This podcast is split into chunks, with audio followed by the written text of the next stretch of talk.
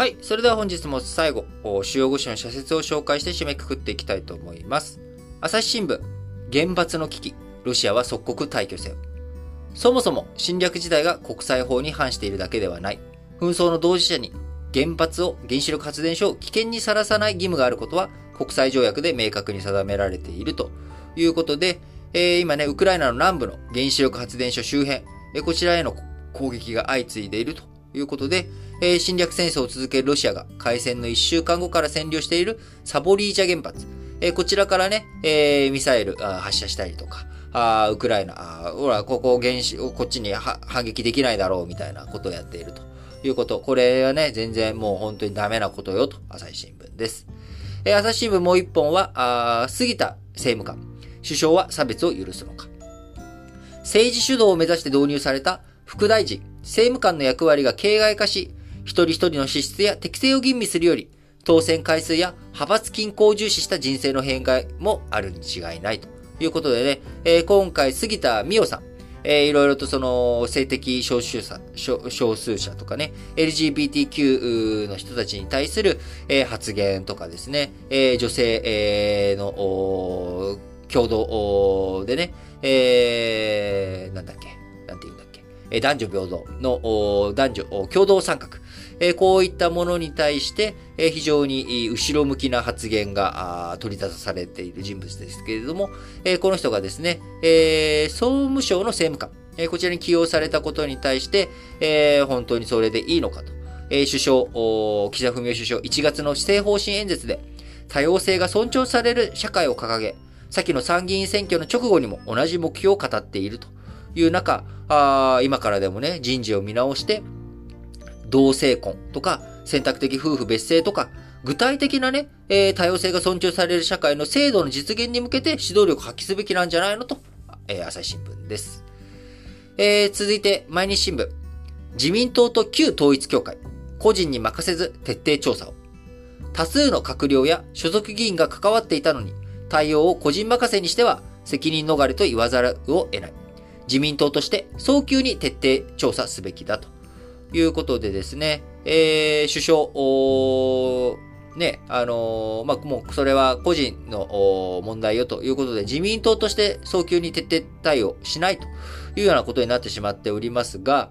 えー、文化庁がね、2015年に教団の名称変更を認めた経緯とかですね、えー、あるいは、あのー、どういうふうに被害者を救済していくのかとか、あ実際にね、どれぐらいのつながりがあったのか。え共同通信のアンケートでは、接点のあった国会議員の約8割が自民所属だった。党として一切関係ないと。いくら否定しても幅広いつながりは隠しようがないという状況の中、えー、毎日新聞最後ね、実態解明のためには、どのような調査が必要か、速やかに臨時国会開いて議論すべきだというふうに締めくくっています。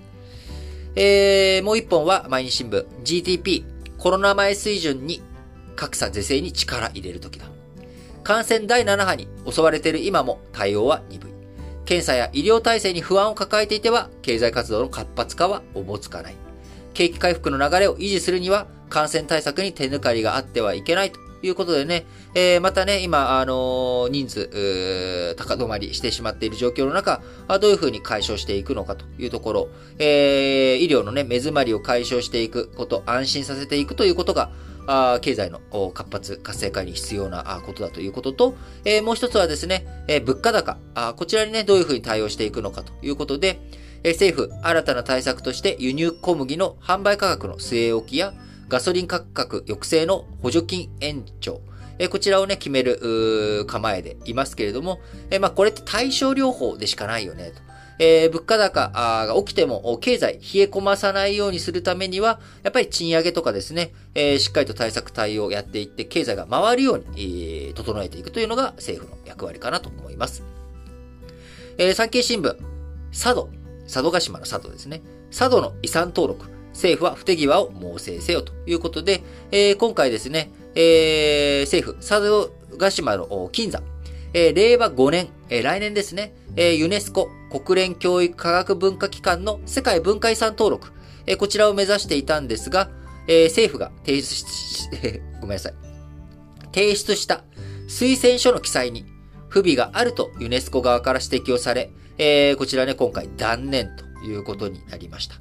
えー、一度提出した推薦書は修正が認められず、当初目指していた令和5年の登録、これでできなくなってしまったということで、えー、文化庁によりますと、不備を指摘されたのは2月末のことだったということで、えー、記述がね、不足していたという指摘。2月末にあったのに、えー、地元、新潟県佐渡島のね、地元が、えー、それを国から知らされたのは7月下旬だったということで、おいおいおいという、なんか、その不手際は何なのと。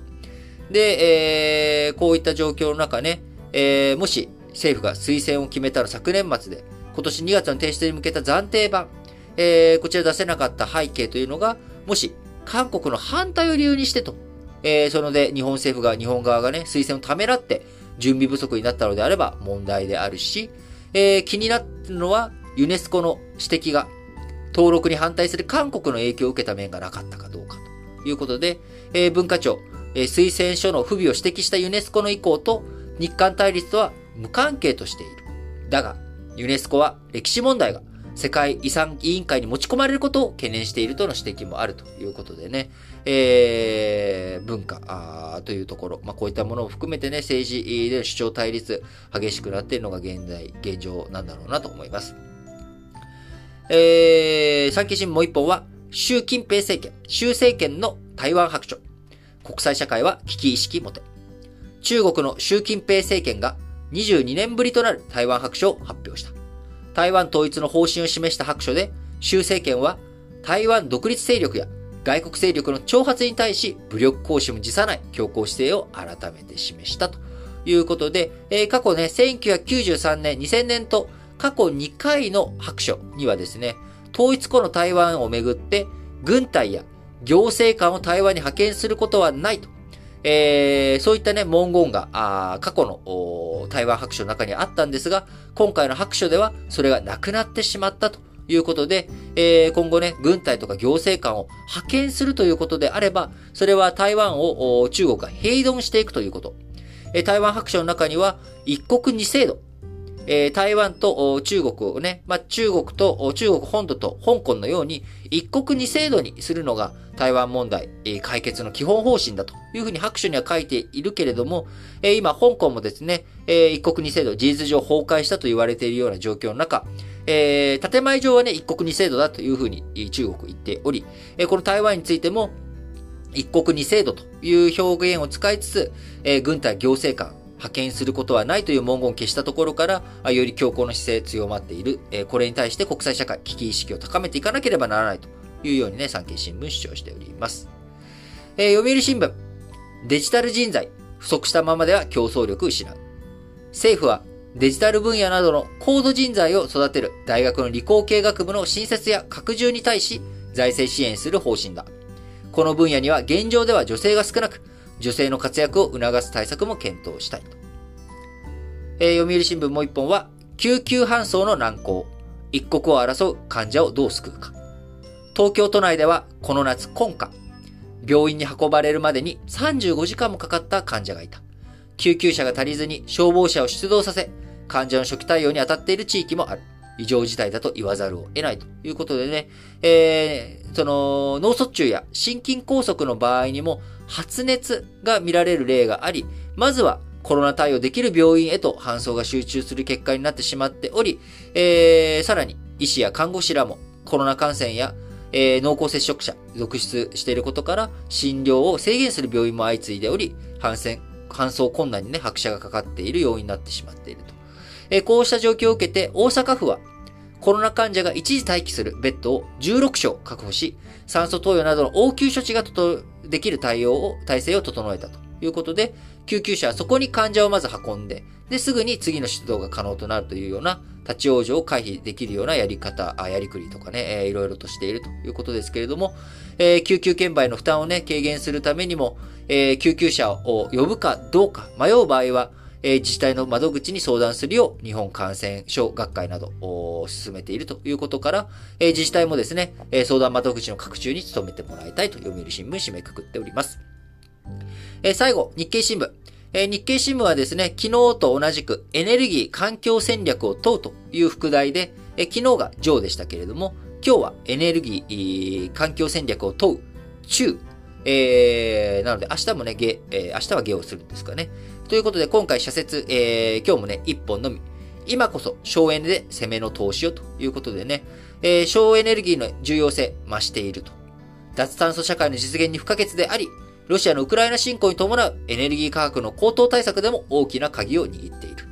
今こそ省エネへの投資を拡充すべきだということで、えー、欧州やアメリカ、カリフォルニア州は省エネを最初に考えるべき燃料、ファーストフューエルと位置づけており、えー、日本ね、省エネ1970年代の、えー、2度の石油危機を経験して省エネ、世界の先頭走ってきたんですが、住宅やビルの断熱性能、出遅れ感、えー、出ているということから、あその一方ね、えー、エネルギー消費全体のうち、建築物分野、約3割を占めているということから、断熱性能とかね、省エネ性能を上げていく。例えば二重窓にしていくとかね、えー、そういったことをしていくことによって、えー、より省エネ、えー、進んでいくということになるので、えそういったところに投資を拡大していくべきだと日経新聞です。